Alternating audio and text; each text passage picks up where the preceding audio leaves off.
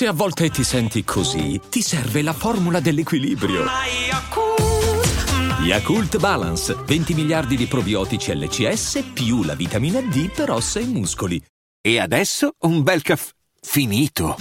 Perché rischiare di rimanere senza caffè quando puoi abbonarti a Caffè Borbone? Prezzi vantaggiosi, costi di spedizione inclusi, tante possibilità di personalizzazione e l'abbonamento lo sospendi quando vuoi. Decidi tu la frequenza, la qualità, scegli tra le cialde e capsule compatibili e crea il tuo mix di gusti e miscele. Mai più senza caffè con l'abbonamento Caffè Borbone. Tutte le info su caffèborbone.com.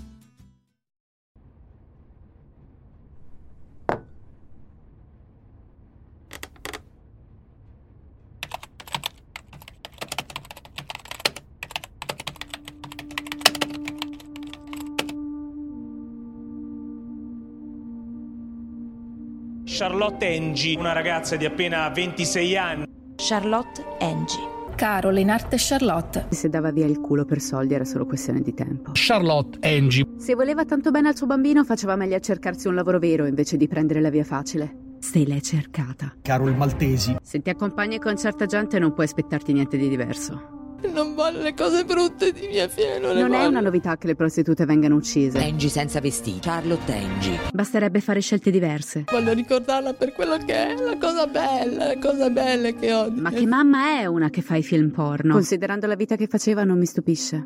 Ed era anche una figlia dolcissima. L'avrà fatto ingelosire. In nome del popolo italiano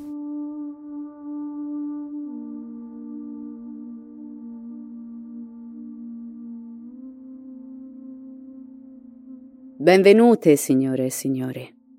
Accomodatevi e silenziate i vostri cellulari. Lo spettacolo a cui state per assistere concluderà la nostra stagione teatrale e in quanto tale partirà dalla fine. Ecco allora facciamo buio in sala e chiudiamo il sipario. È da qui che iniziamo.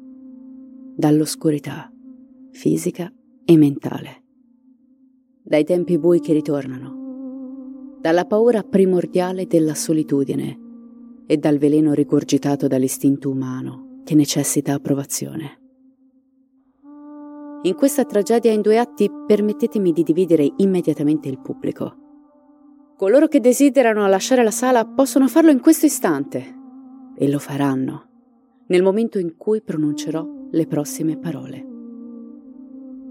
In Italia se sei donna muori due volte la prima per mano di chi dice di amarti, la seconda per mano di chi non sa niente di te, ma ti veste di menzogne.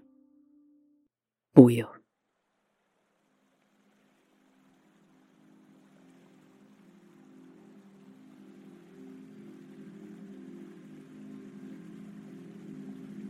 Siamo nel cuore della Val Camonica, una delle valli più estese delle Alpi centrali, dichiarata patrimonio dell'UNESCO con i suoi meravigliosi parchi naturali abitati da camosci, cervi, marmotte, lupi e molto altro.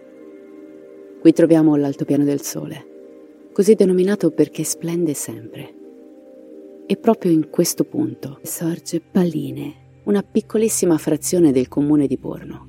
78 abitanti, numero più o numero meno. Persone che vivono lì da sempre e che con spontaneità mantengono vivo il minuscolo paese. È la mattina del 20 marzo del 2022 e il signor Fausto, 64 anni, si trova ad attraversare la statale a bordo del suo furgone. Accosta, scende, chiude il veicolo e si avvia a piedi lungo la strada. Non è una novità per Fausto. In realtà gli capita spesso di improvvisare una passeggiata qui. In questi luoghi lui ci è cresciuto dove l'aria è fresca e la valle racconta il suo passato attraverso i canti degli uccelli. Con il passare degli anni quella strada è diventata zona di passaggio per raggiungere la località turistica di Borno. E si sa, dove ci sono i turisti, purtroppo molto spesso c'è la noncuranza verso la natura che ospita senza fiatare. Più di una volta Fausto ha raccolto sacchi della spazzatura, bottiglie e altre schifezze che i visitatori hanno abbandonato lungo la valle cerca di preservare come può i suoi luoghi del cuore. L'uomo cammina per tre o quattro chilometri prima di tornare indietro e sulla via del ritorno getta distrattamente un occhio verso la scarpata, proprio per vedere se qualche zotico ha buttato cartacce o immondizia. E come volevasi dimostrare, eccoli là, dei grossi sacchi neri abbandonati. Come sempre, l'inciviltà umana dà prova di sé. Così Fausto, scocciato, si avvicina all'ammasso di plastica per poterlo raccogliere e gettarlo nei bidoni, ma appena prova a sollevare i sacchi, realizza istantaneamente che c'è qualcosa che non va. Non è solo il peso eccessivo che lo fatica più del normale, è l'odore, la consistenza. Stai a vedere che qualcuno ha buttato un cane. Fausto ci pensa un secondo. Poi, deciso, apre uno dei sacchi. All'interno c'è un corpo, tagliato in 18 pezzi. Ciò che fino ad ora era una semplice e piccola frazione sconosciuta sperduta nella Val Camonica sta per diventare uno dei casi di cronaca più orribili e controversi della storia italiana. Tutte le parti anatomiche rinvenute risultano in via di scongelamento e alcune sono parzialmente carbonizzate. Sono evidenti i segni di asportazione di alcuni lembi di pelle e diventa immediatamente chiaro che tutti i pezzi ritrovati appartengono a una sola persona, di sesso femminile, giovane adulta, carnagione chiara, alta approssimativamente 1,55 m per un peso di 50 kg. Sul cadavere vengono rilevate svariate porzioni di tatuaggi, mentre le unghie sono ricoperte da smalto con i brillantini. Il corpo mostra numerosi traumi da corpo contundente che hanno creato un'emorragia. All'altezza del collo, un taglio profondo fa da pendente. Chiunque sia quella giovane fatta a pezzi, è stata massacrata e poi sgozzata a morte. Data la condizione del cadavere, riuscire a risalire a un'identità è estremamente complesso. Gli unici indizi rilevanti a disposizione sono i numerosi tatuaggi, o almeno i resti parziali di essi, che il killer non è riuscito a strappare. Vengono fatti intervenire i giornali, attraverso i quali viene richiesto l'aiuto di tatuatori per scoprire il nome della vittima. Nel frattempo, le immagini di quei tatuaggi continuano a circolare e come in un ingranaggio meccanico, qualcosa inizia a girare.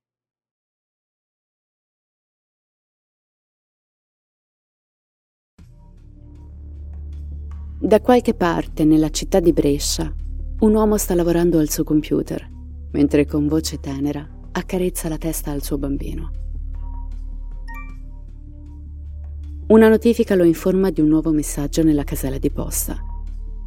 Questo momento, pressoché insignificante, sarà la spinta al primo pezzo del domino, al quale seguiranno tutti gli altri, fino a rivelare un disegno netto, inquietante e orribile a raccontarvelo è proprio lui, l'uomo seduto di fronte a quel computer. Mi chiamo Andrea Tortelli, ho 44 anni e per lavoro dirigo un piccolo quotidiano online indipendente che si chiama bsnews.it. Per me questa storia inizia il 26 marzo del 2022. Il set era la cucina di casa mia, nel senso che io ero al lavoro al tavolo della cucina con il bambino di tre anni, allora due, che mi ronzava attorno, mia moglie in procinto di uscire perché mia moglie è medico ed era di guardia in ospedale. E eh, mentre sto armeggiando al computer ricevo un messaggio di un lettore amico che mi dice di aver riconosciuto alcune coincidenze fra i tatuaggi eh, di un elenco diffuso dai carabinieri relativo al cadavere di una donna trovata a pezzi a Paline di Borno in Val Camonica e eh, un'attrice hard di nome Charlotte Angie. Charlotte Angie, 26 anni, corpo minuto, occhi dolci, è una giovane attrice hard milanese che ha iniziato a fare porno durante la pandemia. Andrea non la conosce, ma conosce il caso del ritrovamento del cadavere a pezzi in Val Camonica. Io in quel momento ero di fronte a un bivio, due strade, quello di farmi un tranquillo, tra virgolette, weekend da papà oppure di verificare la notizia e ho provato a verificare la notizia. Ho cominciato quindi a scandagliare fondamentalmente il web alla ricerca di coincidenze fra i tatuaggi di questa Charlotte Angie e l'elenco dei tatuaggi diffuso tre giorni prima dai carabinieri. Le coincidenze sono diventate 3-4 e io ancora in quel momento non ci credevo, ma ho deciso di continuare a approfondire la notizia. Ho cominciato a fare telefonate a persone che, eh, guardando le tracce lasciate sul web, avevano avuto contatti con questa donna e sono arrivato a un'agenzia con cui lei aveva lavorato e da lì sono riuscito diciamo, ad avere altri dati, fra cui l'altezza, il peso, l'età e via dicendo, oltre che il nome e cognome e il numero di cellulare. In quel momento le coincidenze erano diventate veramente tante, nel senso che età, peso, altezza, altezza e tutto il resto coincidevano. Inoltre dell'elenco dei tatuaggi diffuso dai carabinieri eh, 8-9 su 11 erano coincidenti. C'erano, c'era forse una possibilità su qualche milione che esistessero due donne eh, con 8 tatuaggi su 11 coincidenti in punti precisi del corpo, età, peso, altezza coincidenti. Però quella possibilità c'era, quindi ho deciso di fare l'ultima verifica, che è stata quella di provare a chiamare eh, il numero di Carol Maltesi. Carol Maltesi.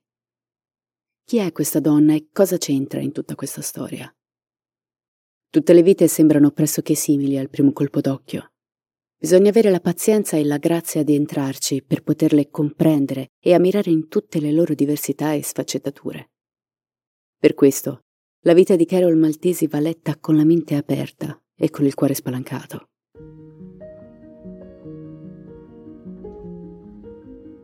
Cresce a Sesto Calende, un comune nella provincia di Varese, dove vive con la mamma in uno dei tanti palazzoni che si affacciano lungo il fiume.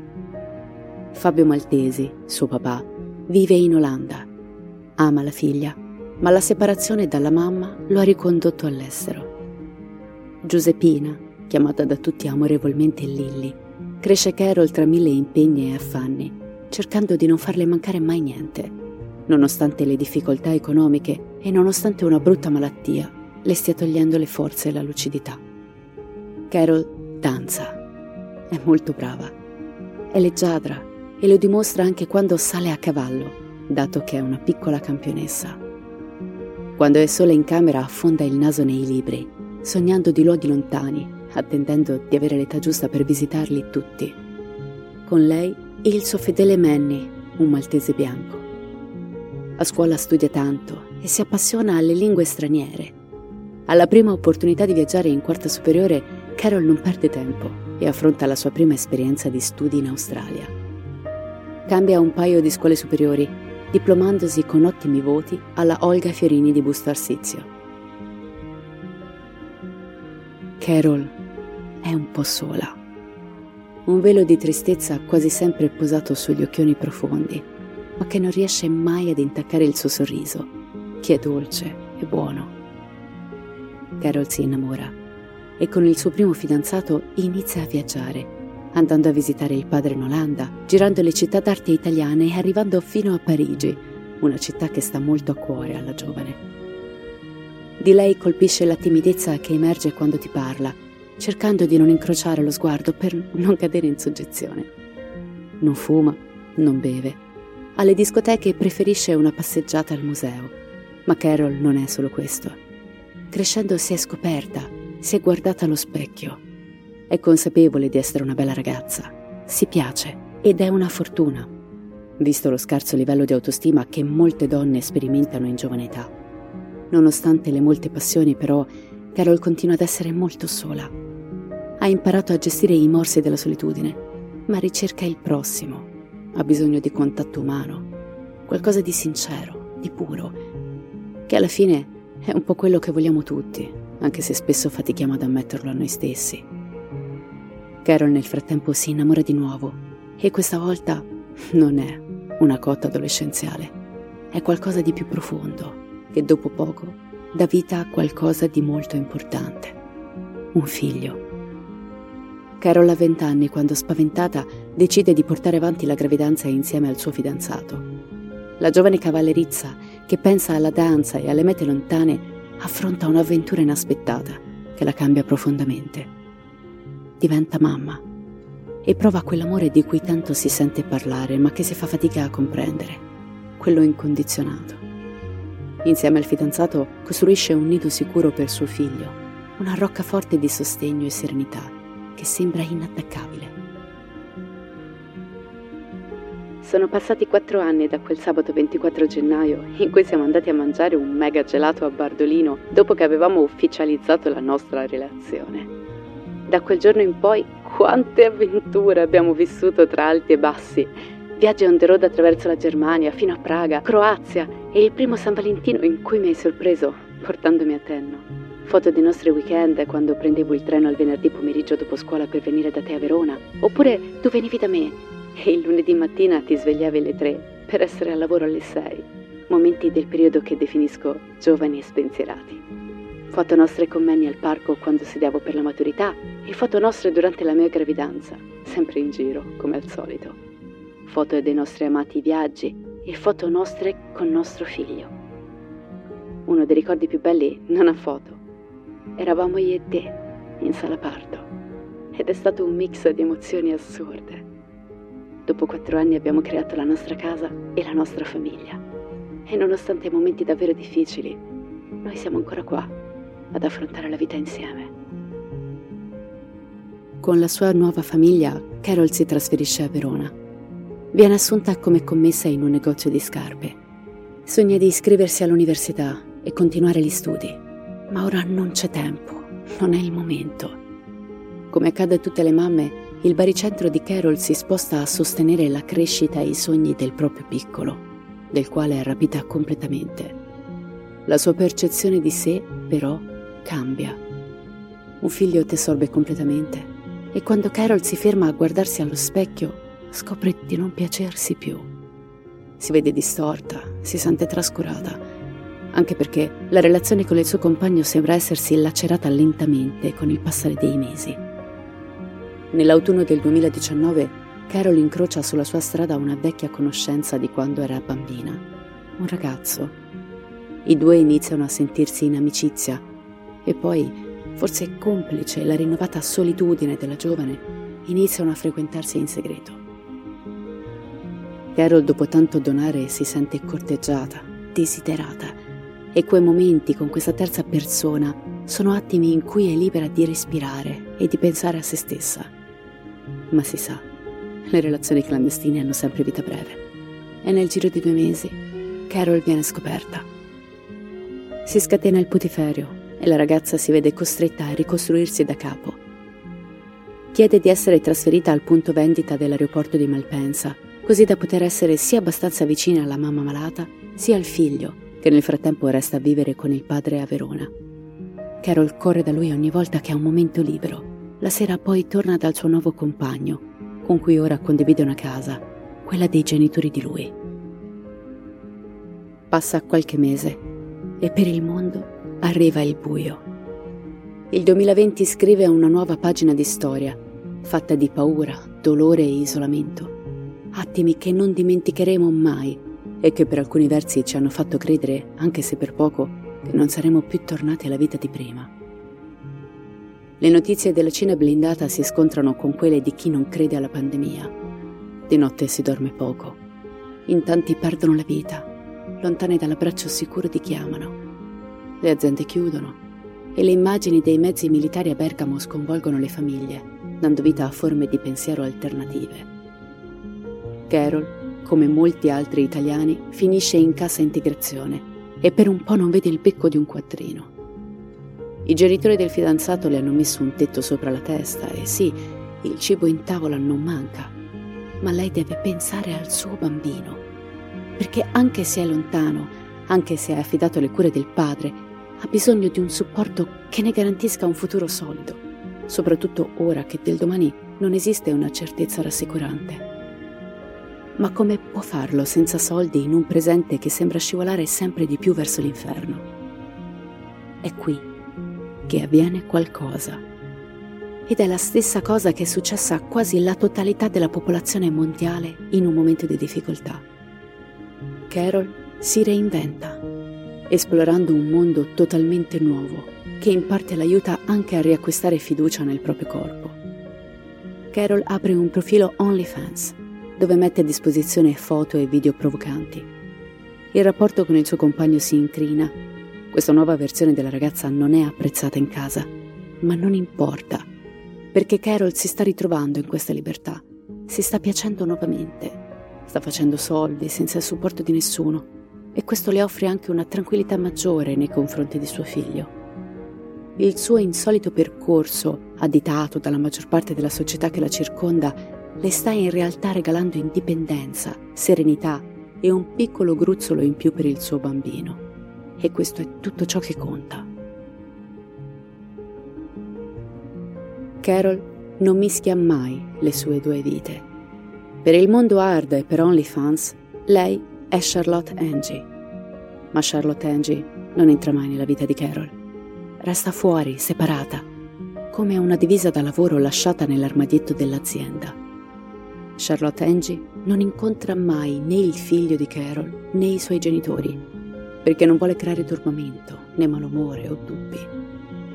Charlotte e Carol si osservano a vicenda nello specchio ed entrambe si amano perché sono un tutt'uno consapevole che si è riscoperto, che non molla e che sa cosa vuole, una stabilità personale e un futuro vicino al proprio bambino. Quello che voglio per il mio prossimo compleanno e Natale è semplicemente essere felice. Ho capito che per raggiungere il mio concetto di felicità, ciò che conta è condividere esperienze e momenti straordinari con le persone giuste. L'amore, qualsiasi tipo di amore, può combattere la solitudine come niente di materiale potrebbe mai fare.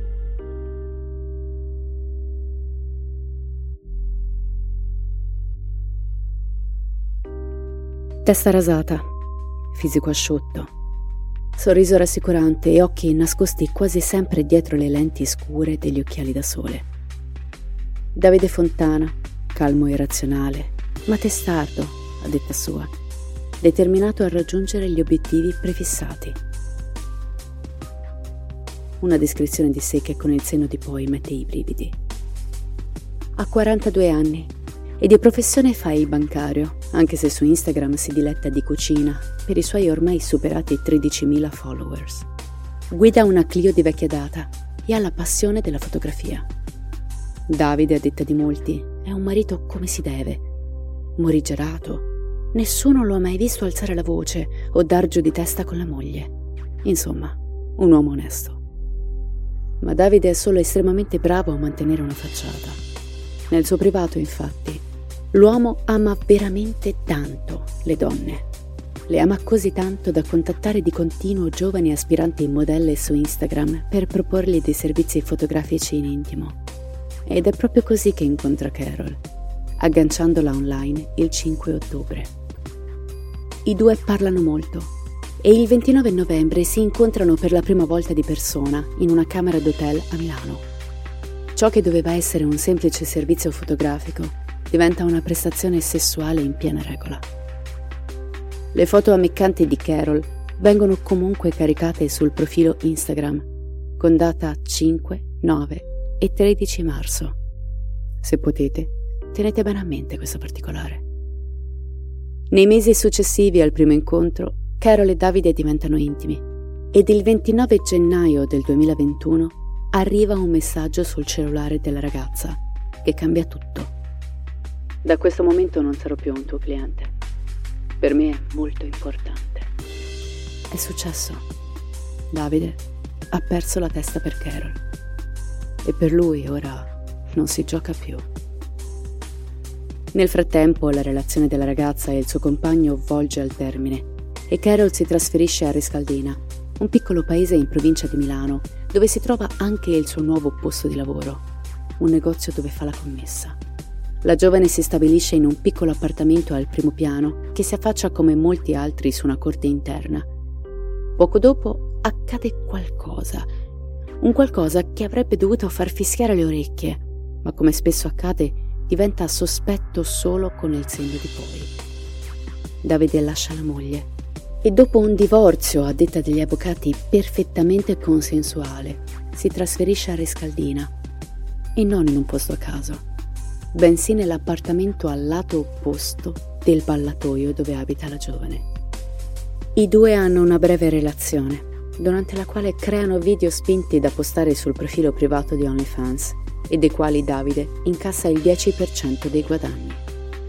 A giugno il rapporto intimo si allenta, ma la loro amicizia e i rapporti lavorativi permangono. Davide è un collaboratore fisso su OnlyFans.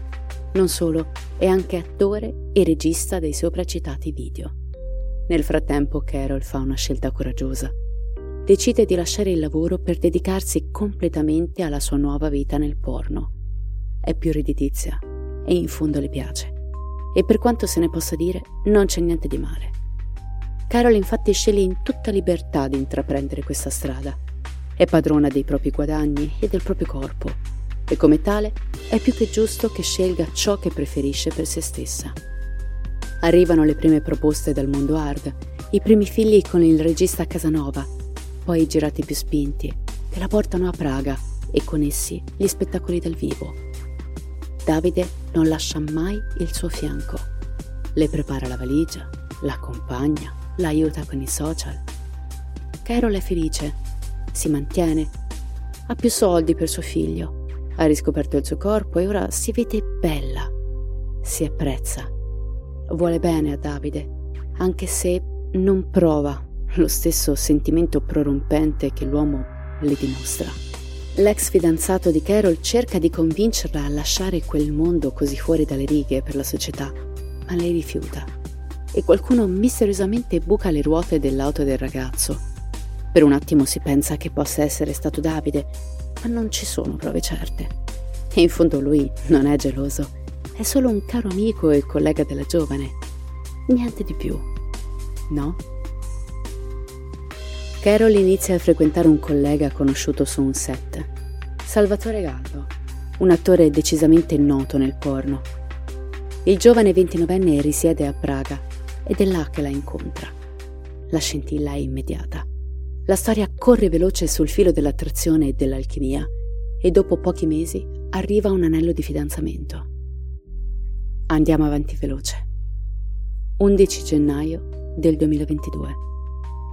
Carol sta scambiando messaggi su WhatsApp con Salvatore e la sua amica e collega conosciuta con il nome di Diana Zilli. Il weekend appena passato Carol ha fatto alcuni spettacoli dal vivo, mentre oggi e domani, martedì, si troverà a Rescaldina. Dovrà girare un video hard commissionato da un suo fan. Due scene di sesso con Davide, una normale per così dire, ed una decisamente estrema. Sono gli ultimi momenti di Carol a Riscaldina. Presto infatti si trasferirà a Verona per poter stare vicino a suo figlio e poi da lì sarà più semplice raggiungere Praga per lavoro quando necessario. La giovane è entusiasta. È da moltissimo tempo che desidera riavvicinarsi al suo bambino, che è rimasto alle cure del padre perché al momento della separazione era l'unico dei due con una stabilità economica adeguata. Ma ora che le cose sono cambiate, Carol avrà più possibilità di viversi il suo dono più grande, per il quale ha lavorato sodo, senza mai mollare. In realtà Verona si sarebbe dovuta trasferire a dicembre, ma il suo caro amico Davide Fontana l'aveva fatta ragionare e l'aveva convinta a posticipare tutto ad nuovo. Ma ora la sua relazione con Salvatore pare concretizzarsi e ha bisogno di definire il futuro con lui. È la mattina dell'11 gennaio Carol e Salvatore discutono via messaggio. Il fidanzato è preoccupato. La giovane è troppo ossessionata dall'assecondare i suoi fan su OnlyFans. Accetta ogni tipo di richiesta e collabora con chiunque.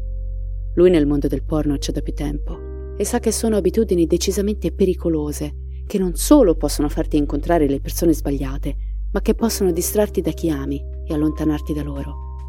Carol aveva bisogno di soldi e guadagnava bene, quindi si sarebbe potuta permettere benissimo di scegliere quali richieste assecondare e quali no. Sono le 8.45 del mattino. Tra tre giorni, la ragazza partirà con lui verso Parigi per lavoro e poi insieme raggiungeranno Praga. Alle 11.27 Carol manda un vocale, l'ultimo. Io sono qui a scopare con Davide Fontana perché tu non ci sei. Ma non è una provocazione fa parte della richiesta del misterioso fan. Una recita, una di quelle scuse ridicole con le quali iniziano i porno amatoriali. Poi chiama brevemente il padre di suo figlio. Durante la telefonata accenna al suo prossimo riavvicinamento a Verona e a Praga. Il giovane le chiede di chiamare la maestra del bambino per alcune faccende legate al Covid e Carol risponde: Ma certo, le chiamo subito. Ma quella telefonata non arriverà mai. Carol Maltesi, Charlotte Angie, per i suoi 30.000 followers su Instagram e gli ancora più numerosi fan dei suoi film, da ora in poi non chiamerà più nessuno. Ciò che accade da questo momento è un'angosciante discesa verso il male, del quale saranno involontariamente testimoni i suoi familiari, i suoi colleghi e il giornalista Andrea Tortelli. Passano i mesi. Charlotte Angie è sparita dalle scene hard. I colleghi le scrivono. Tutto bene? Lei risponde sempre via messaggio. Sì, sì, tutto bene. Mi sto dedicando a mio figlio. Sì, tutto ok. Sto facendo altro in questo periodo. La mamma cerca di chiamarla. Ciao, sto bene, ma sono a Dubai e qui non posso parlare al telefono. Risponde lei.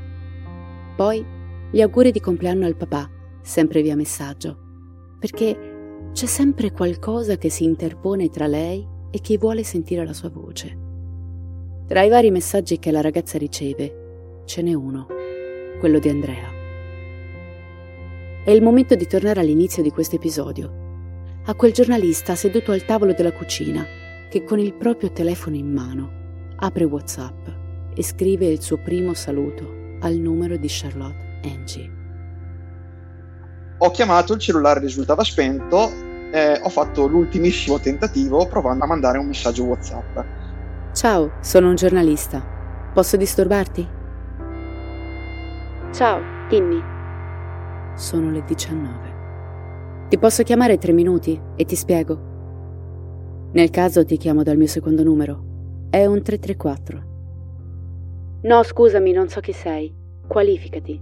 E dimmi per cosa, grazie. Sono del giornale bsnews.it. Era per verificare una notizia. Dimmi tutto. Mi bastano tre minuti e ti spiego. La risposta è stata molto difensiva, diciamo, ancora prima di, di presentarmi quasi mi è stato detto non ho tempo di spiegare ai giornalisti perché ho abbandonato il mondo dell'hard. Non ho tempo adesso per i giornalisti e per spiegare perché ho lasciato il porno. Al che ho provato a giocare un po' a carte scoperte e a far presente che appunto eh, non volevo sapere quello, ma volevo sapere, cioè volevo, stavo indagando su un cadavere ritrovato a Palline di Borno e che c'erano delle strane coincidenze fra quel cadavere e la persona a cui in teoria stavo scrivendo. No, scusa il tema. A Brescia hanno trovato un corpo di donna con dei tatuaggi. I carabinieri li hanno diffusi per identificare la vittima. È un lettore che mi ha segnalato che diversi tatuaggi coincidono con i tuoi. So che sembra folle detto così, ma mi sono procurato il tuo numero per verificare la cosa. Te la volevo spiegare a voce perché detta così suona fuori dal mondo. Comunque la questione era quella. Ah, ho capito. Mi hanno già detto diverse persone di quella ragazza. Io sto bene, fortunatamente. Lì la risposta è stata spiazzante, nel senso che mi chiama un giornalista e mi dice: Guarda, hanno trovato un cadavere fatto a pezzi con dei tatuaggi, potresti essere tu.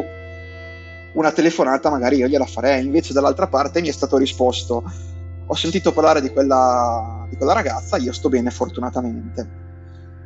A quel punto avevo la ragionevole certezza che chi c'era dall'altra parte non era Carol Maltesi, Carol Maltesi Charlotte Angie, ma qualcuno che aveva il suo cellulare, quindi verosimilmente il suo assassino. E ho insistito per avere la prova del 9, quindi per farmi mandare un audio che mi permettesse di verificare la coincidenza dei dati. Se non vuoi parlare al tel, mi mandi un audio di 3 secondi, solo per verificare che non sia qualcun'altra che risponde e chiudere il caso. Francamente, se non mi fosse arrivata la risposta avrei girato la segnalazione dei lettori ai carabinieri per verificare. Alcuni tatuaggi sono molto simili. Dall'altra parte del telefono, chi scrive smette di rispondere. Sparita? Se vuoi verificare, basta che cerchi il numero. Troverai il giornale. In quel momento il mio interlocutore ha smesso di rispondere, ho provato a telefonare al numero a cui stavo scrivendo via WhatsApp, il numero era spento. Ho provato a chiamare via WhatsApp, il numero suonava libero e nessuno mi rispondeva. In quel momento ho avuto la ragionevole certezza che stavo parlando con l'assassino di Carol Maltesi. cosa si prova a chattare con un assassino. In quel momento assolutamente nulla perché l'adrenalina, la voglia di arrivare al risultato era veramente preponderante. Diciamo che quando eh, è finita la mia conversazione con l'assassino sono rimasto spiazzato e ho deciso volutamente di far decantare un attimo la cosa, sia perché ero alle prese con incombenze del quotidiano, cioè il bambino di, di tre anni, eh, sia perché volevo un attimo riflettere su quello che stava accadendo e decidere bene cosa fare. Sabato sera, 26 marzo 2022. Davide Fontana contatta l'amica e collega Diana Zilli, che nella vita si chiama Angela. Le dice che Carol ha cancellato tutte le foto su Instagram e di aver messo in vendita tutti i loro video su OnlyFans. L'amica gli consiglia di parlare direttamente con la ragazza, ma lui gli dice no, non importa, tanto ormai è finita. Nel frattempo scende la notte. Andrea si rigira nel letto, non riesce a dormire. L'adrenalina gli tiene gli occhi spalancati e il cervello a mille. Deve mettere insieme i pezzi. Sta succedendo tutto così velocemente. Devo andare dai carabinieri. Dove sarà il killer? Ho scritto presentandomi con nome e cognome. Ci metterebbe tre secondi a scoprire dove abito. Però non poteva essere Carol. Era sicuramente l'assassino. La mia famiglia. Devo pensare alla mia famiglia. Questa informazione è una bomba orologeria. I pensieri di Andrea si inseguono all'impazzata, ma lui respira, è concentrato, è palese, ha tra le mani lo scoop del momento. Deve solo scegliere se far brillare la notizia pubblicando l'ultima ora sul suo giornale o attendere. Diciamo che la consapevolezza è arrivata nelle ore successive insieme a un grande senso di responsabilità, nel senso che mi sono trovato chiaramente di fronte a una scelta non da poco, cioè quello di dare subito la notizia facendo uno scoop perché voglio dire nessuno, nemmeno i carabinieri in quel momento sapevano il nome della vittima e avevo comunque delle chat con l'assassino che mediaticamente erano una cosa abbastanza forte oppure fare una scelta più responsabile far prevalere l'interesse delle persone attorno a lei e in particolare del bambino che io sapevo esistere e che non sapevo dove si trovasse in quel momento. Le parole di Andrea appaiono semplici, ma per un giornalista questo momento può segnare il cambiamento della sua carriera. E Andrea il suo mestiere lo fa bene, con testa, cuore e soprattutto coscienza. Conosce la potenza di ciò che ha tra le mani e sa che andando dai carabinieri prima di pubblicare lui stesso sul suo giornale la notizia, rischierebbe di regalare lo scoop a qualche testata nazionale, bruciandosi così il primo posto. Quando si parla di giornalisti si pensa spesso a degli sciacalli, e in alcuni casi è così. Ma come per tutti i lavori del mondo, c'è sempre chi fa la scelta giusta. Andrea infatti sceglie di fermarsi e di mettere davanti Carol. Non solo lei, ma anche il suo bambino e tutte le persone a lei care. Pubblicando in anteprima il nome della vittima rischierebbe di allarmare il suo assassino. Potrebbe farlo fuggire, o peggio, farlo arrabbiare e uccidere ancora. Chiunque sia quel mostro è ancora là fuori e l'unica cosa che conta è assicurarlo alla giustizia. Così Andrea sceglie la strada che quasi nessuno intraprende, quella più difficile, quella giusta. Sorge l'alba della domenica mattina. Andrea si prende cura della sua famiglia e poi si mette al lavoro pubblica un articolo volutamente fuorviante sulla vicenda. Donna fatta a pezzi. Chi è? Troppe somiglianze con la diva web scomparsa. Recita il titolo. Il giornalista non accenna alla verità appena scoperta. Non fa riferimento al mondo hard.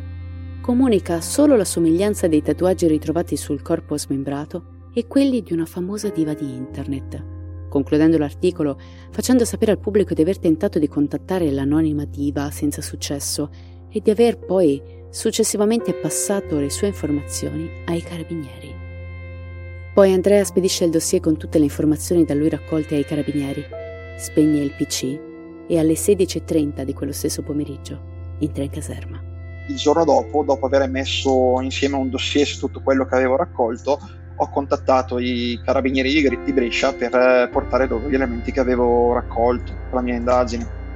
Innanzitutto io faccio una chiamata al militare che mi era stato dato come riferimento per le indagini e chiedo subito una verifica, l'ennesima verifica di questa inchiesta, cioè chiedo se un determinato tatuaggio era realmente collocato in quel punto oppure poco più in là come risultava a me.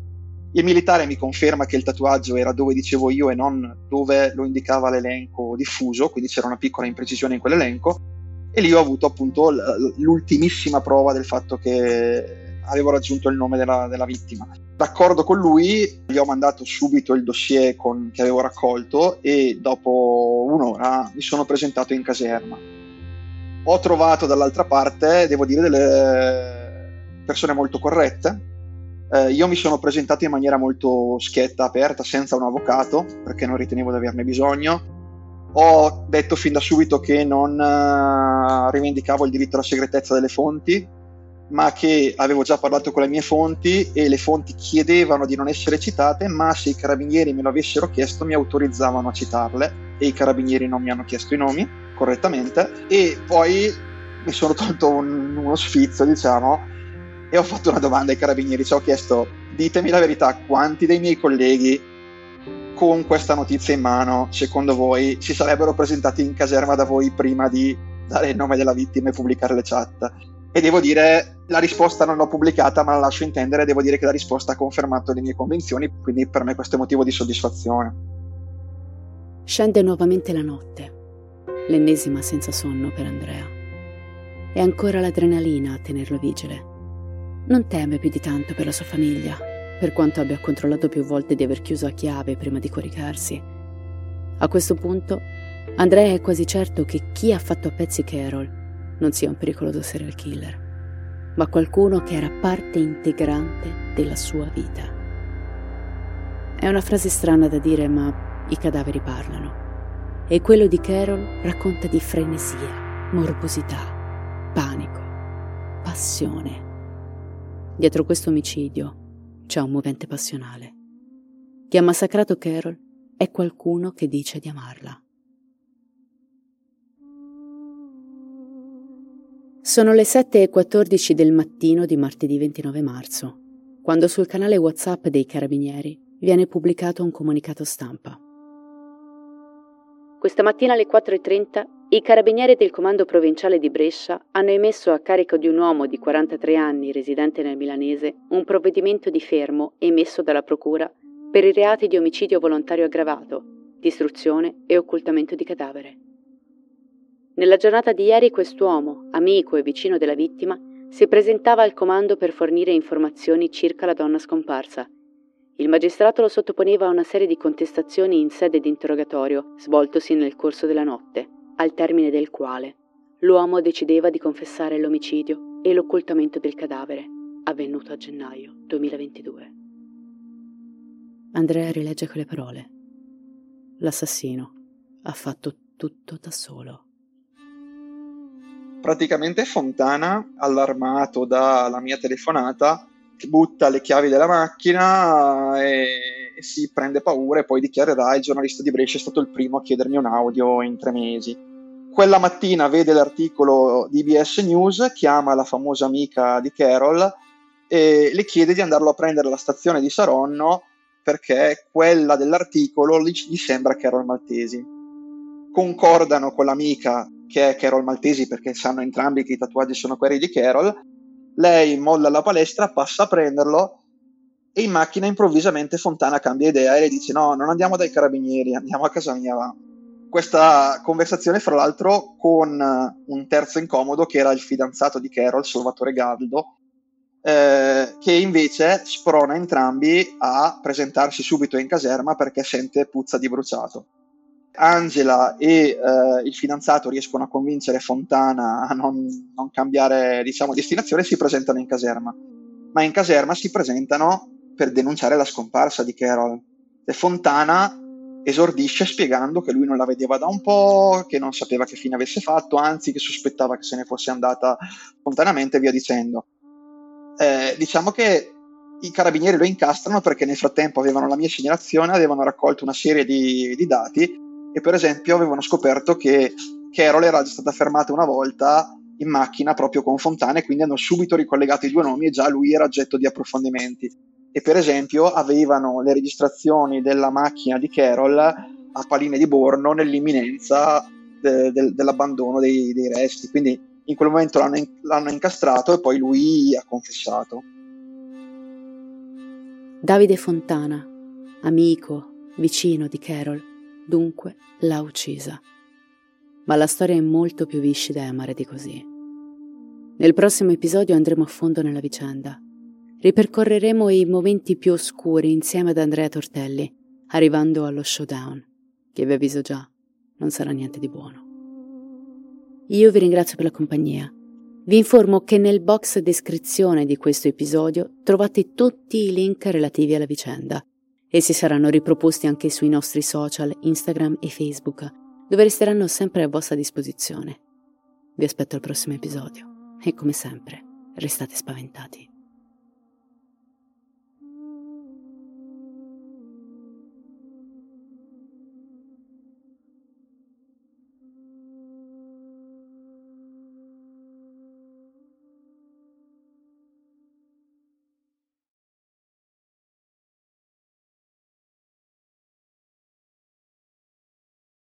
Hiring for your small business? If you're not looking for professionals on LinkedIn, you're looking in the wrong place. That's like looking for your car keys in a fish tank. LinkedIn helps you hire professionals you can't find anywhere else, even those who aren't actively searching for a new job but might be open to the perfect role. In a given month, over 70% of LinkedIn users don't even visit other leading job sites. So start looking in the right place. With LinkedIn, you can hire professionals like a professional. Post your free job on linkedin.com slash achieve today.